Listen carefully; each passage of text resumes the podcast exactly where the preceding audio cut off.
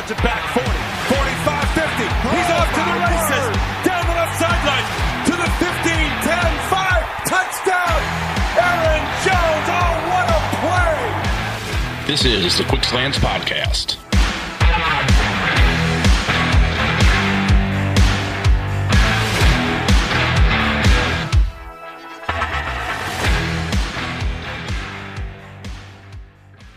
Have you ever wanted to meet your favorite professional athlete? Packers stars of yesterday and today, including Davante Adams, Ahman Green, Jaire Alexander, Antonio Freeman, Aaron Jones, and Jamaal Williams are all available for bookings right now. Mayfield Sports specializes in these special moments between fans and their favorite professional athletes. Head over to MayfieldSportsMarketing.com to see the full list of available athletes to book your favorite professional athlete at your next event. What is up, Packers fans? Welcome back to the Quick Slants podcast at Game On Wisconsin. I am Jason Perrone of Game On Wisconsin, the Quick Slants podcast, Pulse of the Pack, and the Pack a Day podcast. It is time for the Quick Slants podcast, a tribute to former Packers linebacker coach Kevin Greene, who sadly passed away on Monday. Only 58 years old, gone way too soon. This one actually has me shook a little bit. You know, I mean, you hear about famous people unfortunately passing away, athletes, but this this one's got me a little bit here. I mean, first of all, he's way too young to be gone, and, and it's Kevin Greene, man. I mean, everyone knew when Kevin Greene was in the room and when he was talking, everyone was listening. You know, cool story. If you haven't seen it, Rob Demovsky tells about an, an encounter that he had with Kevin Greene back in 2011.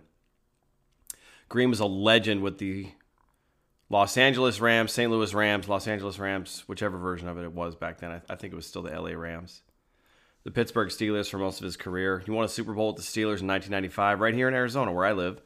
And that was at Sun Devil Stadium, where the Cardinals used to play and where I attended college.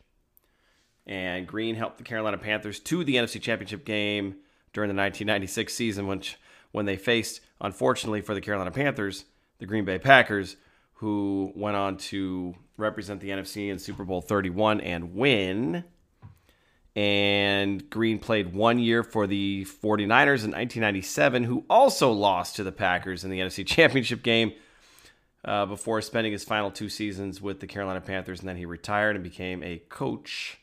He was a linebackers coach for the Packers. Uh, Kevin Greene, he's a man that is impossible to forget. His personality, those big eyes, that the intensity, and of course, you know, like I mentioned, it is time. One of the most famous lines in Packers history during Super Bowl 45. A very short one or two snaps later, Clay Matthews forces a fumble on Rashard Mendenhall, and Desmond Bishop recovers it, and the Packers stop a Steelers scoring drive and turn on the gas and run away with Super Bowl 45. So thoughts are with the Greene family tonight and uh, wanted to, to pay a little tribute to Kevin Greene. Uh, we've all heard the audio many, many times. I was going to upload it and play it for during the show, but we're going to hear it plenty and see it plenty. And fittingly enough, the Green Bay Packers' most recent game was against the Carolina Panthers. The two teams that Kevin Greene uh, spent some time with faced each other this past weekend. The Packers were victorious on Saturday, and we'll talk about that in a minute. But some other news came out earlier this week as well. The Packers have seven Pro Bowlers. That is most in the NFL. They uh, also tied the Chiefs, Ravens, and Seahawks, who had seven each as well. So there will be no Pro Bowl game this year. So the Pro Bowl game is not going to happen because of COVID. Thank God. Not thank God for COVID, but thank God there's no Pro Bowl. Uh, I'm not a fan of the game. The format it is just not good anymore. But none of these guys, so none of these guys are going to play in any type of game. But the NFL still did selections for the team. And some players still have Pro Bowl uh, escalators and, and incentives in their contracts. So obviously they had to make these selections so they could honor the player's opportunity to get paid for what would have been a Pro Bowl season uh, for them, or a Pro Bowl participation, I should say. So, without any further ado, your Packers Pro Bowlers are Aaron Rodgers, Davante Adams, Aaron Jones, David Bakhtiari, Elgton Jenkins, Za'Darius Smith, and Jaire Alexander. Some notables there. Jaire makes his first Pro Bowl. It's his third season. He's become a lockdown corner, and he's certainly deserving of that Pro Bowl honor. You know, when he was chosen back in the 2018 draft in the first round, many Packers fans wanted Derwin James. I think the Packers did pretty well with that pick there, being Jaire. They picked up another first rounder the following season, which would turn out to be uh, one of Jaire's uh, secondary mates, Darnell Savage. Elgton Jenkins, in just his second season, has been one of the most versatile players I have ever seen. Just incredible. I mean, he was probably going to make the Pro Bowl left guard, but now he's a center. And, uh, well, I mean, I, I guess he did make it as a left guard, but he's going to be the Packers center of the future, I'm pretty sure. And he'll probably be a Pro Bowl center there, too. He's just an incredible athlete, incredible player. Great pick there. Excellent pick by Goody in the second round last season. Aaron Rodgers, you know, he's having an MVP season. That's a no brainer right there. Aaron Rodgers actually voted the starting quarterback for the NFC squad. And Davante Adams is a candidate for Offensive Player of the Year. Wide receivers and MVPs just don't seem to go together unless you're it's quarterbacks and running backs and then everybody else. But Offensive Player of the Year, Davante Adams certainly a candidate there. David Bakhtiari, Za'Darius Smith, they're repeat members of the Pro Bowl club. Aaron Jones somehow didn't make last year's Pro Bowl despite leading the league in, in touchdowns. But as often happens with this game, you know, the award comes a year after the player is actually deserving. Jones is still having a great season this year, but, you know, he was wor- very worthy of the honor last year as one of the top backs in all of the league. So uh, he should be honored for what he's done over the last 12 months. Absolutely. So Aaron Jones will make uh, made the Pro Bowl.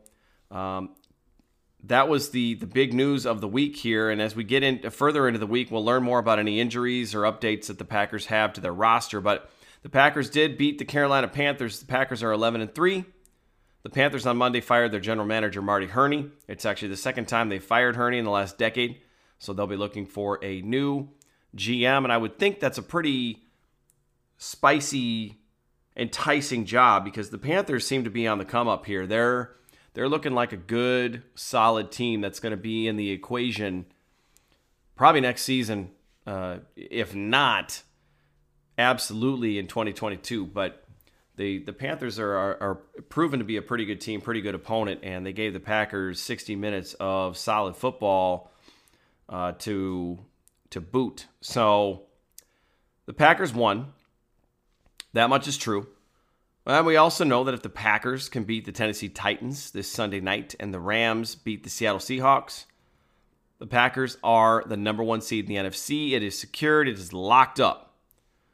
From there, you know, from there, as far as what it means, how we're feeling about the Packers, you know, how do we feel about this team, their Super Bowl chances, their playoff chances, their chances this Sunday, that all depends on who you ask.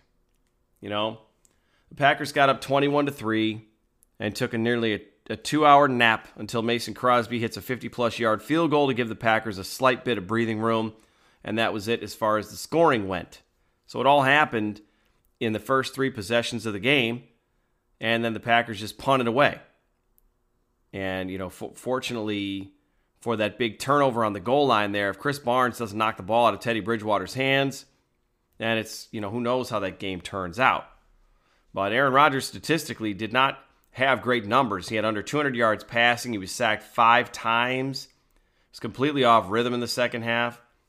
You know, um, Rodgers, I think, had only been sacked about 15 times all season. So that's uh, not a good performance for he and the offensive line. You know, Carolina was able to collapse the pocket. They found the weak spot in the pass rush. They gave Rodgers little room to roam and run around. Rodgers tried to climb the pocket. That didn't work. He tried to get outside. That didn't work. You know, there has to be a reason Matt LaFleur didn't have him, I guess, rolling out to try and create more. But, you know, and, and Matt LaFleur is going to say what Matt LaFleur always says. He's going to do the coach speak thing and say, it's on me. I've got to put the players in better positions to succeed. Listen, LaFleur had a, had a decent game plan. The Packers just weren't able to execute it. And they came up against a really good team. And we need to get used to that because the Packers are going to be playing really good teams from now out uh, except for the uh, Week 17 matchup, which is a little bit of shade at the Chicago Bears. And they're actually not playing too badly right now, so that's that's going to also be a, a tough game. If the Packers can take care of as much business as possible this weekend after the Titans game and get a little help from the Rams, that would be wonderful. It would give at least give the team some options for what they might want to do in Week 17. I am not a fan of, of resting players, sitting players, but that doesn't mean they have to play the whole game. So, so as far as the game plan there, I talked about the Panthers being a, a good team, being being on the on the uprise here. You know, the arrows pointing upward. Their secondary basically came in and said, "Listen, we're not letting Davante Adams beat us." Davante Adams just did not get anything going. They they decided they were going to take him away. They got a pass rush on Aaron Rodgers to boot, and that seems to be a pretty darn good formula there when you take away the two best players on this team and say everyone else has to beat us. So Davante was blanketed most of the night. He had catches, but very few yards. Didn't get in the end zone for the first time in eight games. Allen Lazard has a big drop on third down on the sideline. MVS had zero catches. There were a few check down throws that missed Aaron Jones. It was just an abysmal second half of football. You know, and the Packers have disappeared in, in, for stretches in, in games this season before. You know, it's it's not like it's the first time that we've ever seen that happen. You know, the Packers have have definitely had their struggles at times, but it's it's just not something that's going to get them by against really really good teams. You know, it's not ideal, but the Packers are finding ways to win despite not playing their best football. You know, that has to count for something. And at this point, just win games. I mean, and when we get into the playoffs, are we really going to do the pretty victory thing where it wasn't pretty enough for them to go on to the next game? You know, it's like a, it, it's a it's a single elimination tournament. Just win the damn thing. I don't, you know, it's like on the Super Bowl. Or would you are you going to turn a Super Bowl back in and say, you know what, I don't want it. They didn't play well enough, but they won the game. It doesn't matter how you do it or how pretty it is. Just win. The style points there are none. So the Packers just need to win games. That's all they need to do. I don't care if they give up 300 yards rushing to Derrick Henry. If they still win the game, we don't have to gnash our teeth over it, especially because the Titans are in the AFC and the Packers aren't going to see Derrick Henry for another four years or, you know, whatever happens with his contract. But he's not in the NFC North. This isn't some kind of thing the Packers have to prep for and draft for and make sure that they have players to defend. Let the rest of the AFC South handle that. That's their problem, not Green Bay's. On the Packers side of things, Aaron Jones, I mentioned him. He had nearly 150 yards rushing and a tutty on the night thanks to a long 40 plus yard run early in the game. And if the passing game's not going to be there, they need Jones to be a thing, and he was. He was. For all the talk about Derrick Henry this weekend, I am just curious how Aaron Jones feels about not being talked about at all. Like, you know, he's, he's probably feeling a little second best, and he hopefully has some big things in store for us. If he wants to steal the show, it's like, look, this is in, you're in your stadium, man. We're at Lambeau Field. This is your place. You know, if you want to put those those shades on and those glasses, well, you better do something. You better do something big. So, Aaron Jones has a really really nice night, kind of masked by the offense's ineptness, but he did have a nice uh, nice night. The Packers defense, my peeps, showed up against Carolina. They showed up in a big way. Uh, the defense has been getting been given a hard time. They're mediocre. They're not elite. They're not a championship defense. They lack playmakers. All those things I've heard. Adrian Amos, Krys Barnes both got game balls. Collectively, Za'Darius uh, Smith, Preston Smith, Kenny Clark get one two. They got to Teddy Bridgewater when it counted. Not a ton of pressure, but when it counted at the end, they got some pressure. Uh, Krys Barnes is a player. I mentioned the the you know the bat out there. The, the Packers have really found something there. You know that punch out creates a huge turnover at the goal line. 14 point swing. Kevin King returns it. Packers drive down, score. Amos filling in for Raven Greene. He's doing a decent job in that role. You know, he had a sack on a nice angle when, when Bridgewater was trying to run, and Amos said, No, not so fast. You're not going anywhere. Got got the tackle at the sticks, gets a sack for it. Adrian Amos had a few pass breakups as well. The Packers defense got it done at the end, and when Carolina had a chance to drive and score, they didn't even get past their own 30. Now that was partly thanks to a penalty on on themselves, but the defense isn't how teams, you know, how this this team draws up, how they want to win, but it's good to see that they can close out a game if they need to. Because there's a good chance that the defense is going to need to do that. There's going to be some close games, some playoff games. The defense is going to have to come up big It's not going to be 35-14 in the playoffs. You don't see those type of matchups very often. The corners last night, oh, last night. Clearly I did these notes earlier in the week. Now the corners they they each had a disappointing moment and it was really frustrating to see. Okay? Starting with Jaire Alexander. He doesn't have too many of these, but on the Bridgewater touchdown run, Jaire, who's been excellent all season, is standing in the end zone just watching, waiting for someone else to step up and make the play. He's just kind of standing there. Now, by the time he gets there, I, don't know that he makes a huge difference, and I don't know if Bridgewater doesn't still get in, but make the effort. Get out there and tackle somebody. Kevin King gives up a catch in front of him because he's playing that off zone. And he over pursues the, the receiver and he just turns around and stands there, waiting for someone else to clean it up. King also had a play in the backfield. He dives at the at the ball carrier's feet. Didn't make the play. Looked ridiculous doing it. Wasn't even close. You know, I mean, now the idea that Ka'dar Hollman and Josh Jackson might be better off playing in, in Kevin King's stead is is a bit hasty. I think you know I'm not I'm not going to go there, but I, I, get the frustration over King's effort. You know his lack of playmaking uh, is is just not okay. You got to get in there and, and and wrap up and tackle somebody. You know. But the thing about Kevin King is if, and, and I get that it's a big if King might have one of those games he had last year where he's picking balls off and he's playing to his ability and we're, we're you know, we're nearly a playoff time, then it's obviously worth keeping King out there. You know, the, the, the upside and the, and the best version of Kevin King is still better than the best version of Ka'dar Hollman and, and Josh Jackson. So for those who are like, hey, we should rotate Hollman and Jackson in there and, and maybe King shouldn't play, uh, I think that's a little bit hasty. You know, the defense has to emphasize getting the ball carrier on the ground, though, and that takes effort. That takes a, a desire. It's a culture. It's an attitude. You got to tackle. You got to tackle the ball carrier. You can't assume that everything is just golden. You got to wrap and tackle. And Kevin King has always just been a so-so tackler. That's never really been his his strength. So that's something to watch for. Does he turn it up? You know, because good teams and playoff teams they're going to find ways to scheme and exploit weaknesses, all of them, not just formations, tendencies, but if they know Kevin King can't tackle, the Tennessee Titans know Kevin King can't tackle. Uh, I'm running Derrick Henry right at Kevin King because Kevin King isn't going to make that tackle.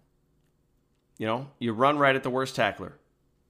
That would be Kevin King. He's he's not a very good tackler. You know, he's he's a cover corner and that's it.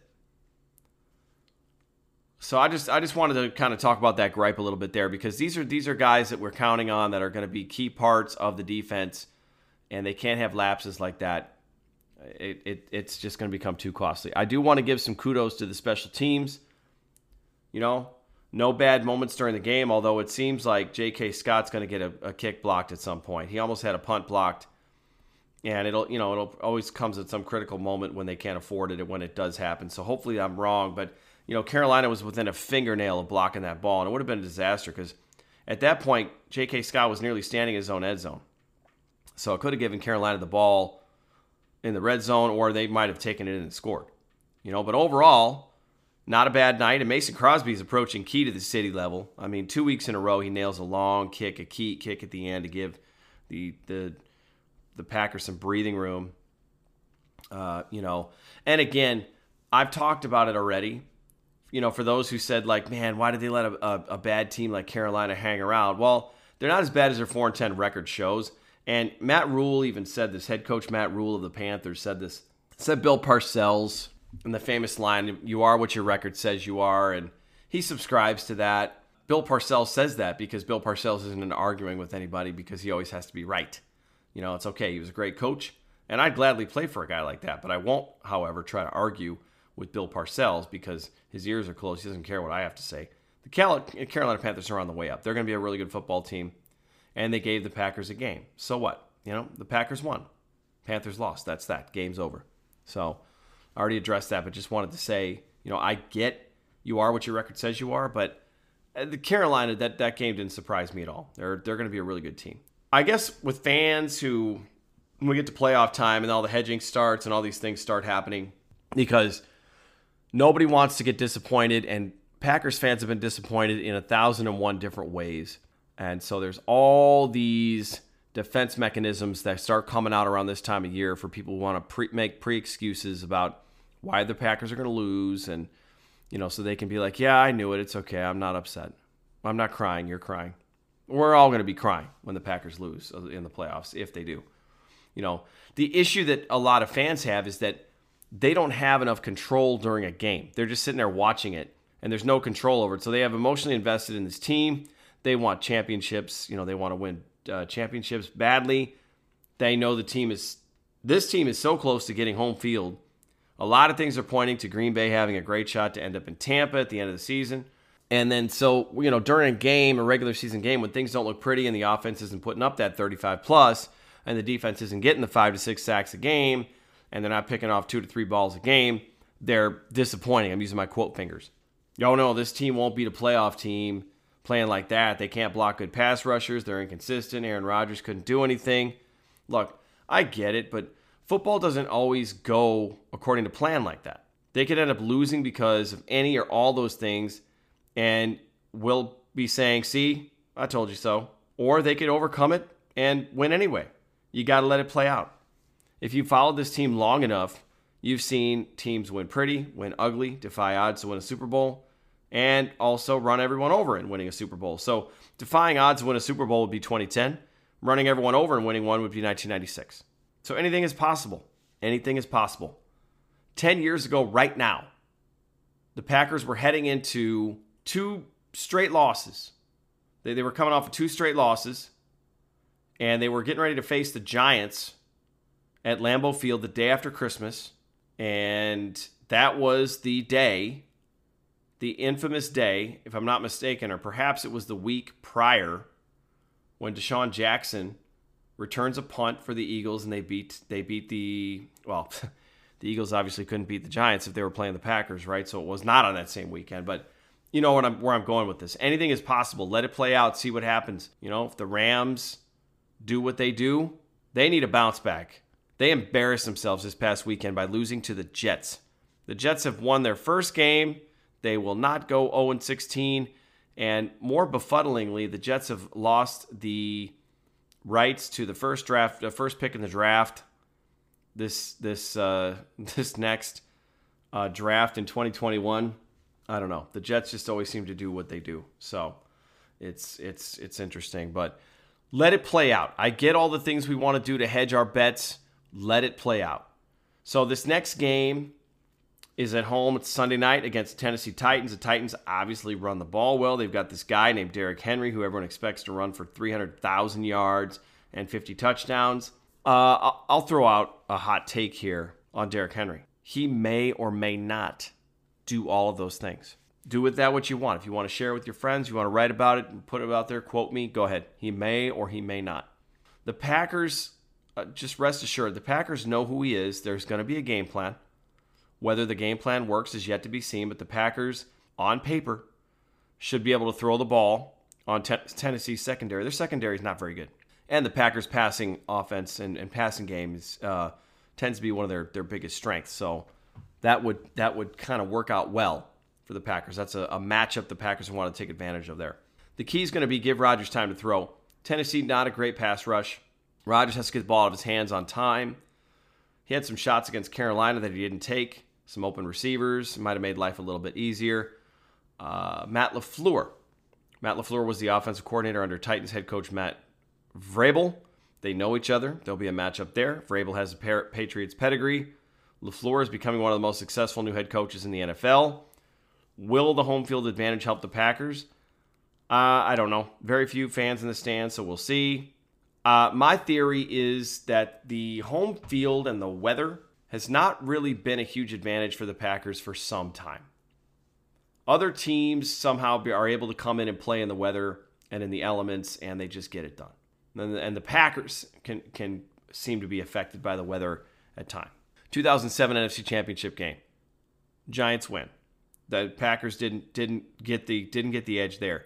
The San Francisco 49ers, not necessarily known for being a cold weather team, come in and they beat the beat the Packers in 2013 when it was record cold. I think it was the second coldest game to the Ice Bowl. And the Packers didn't win that game either. So I, you know, there's very few fans in the stands. I'm not sure.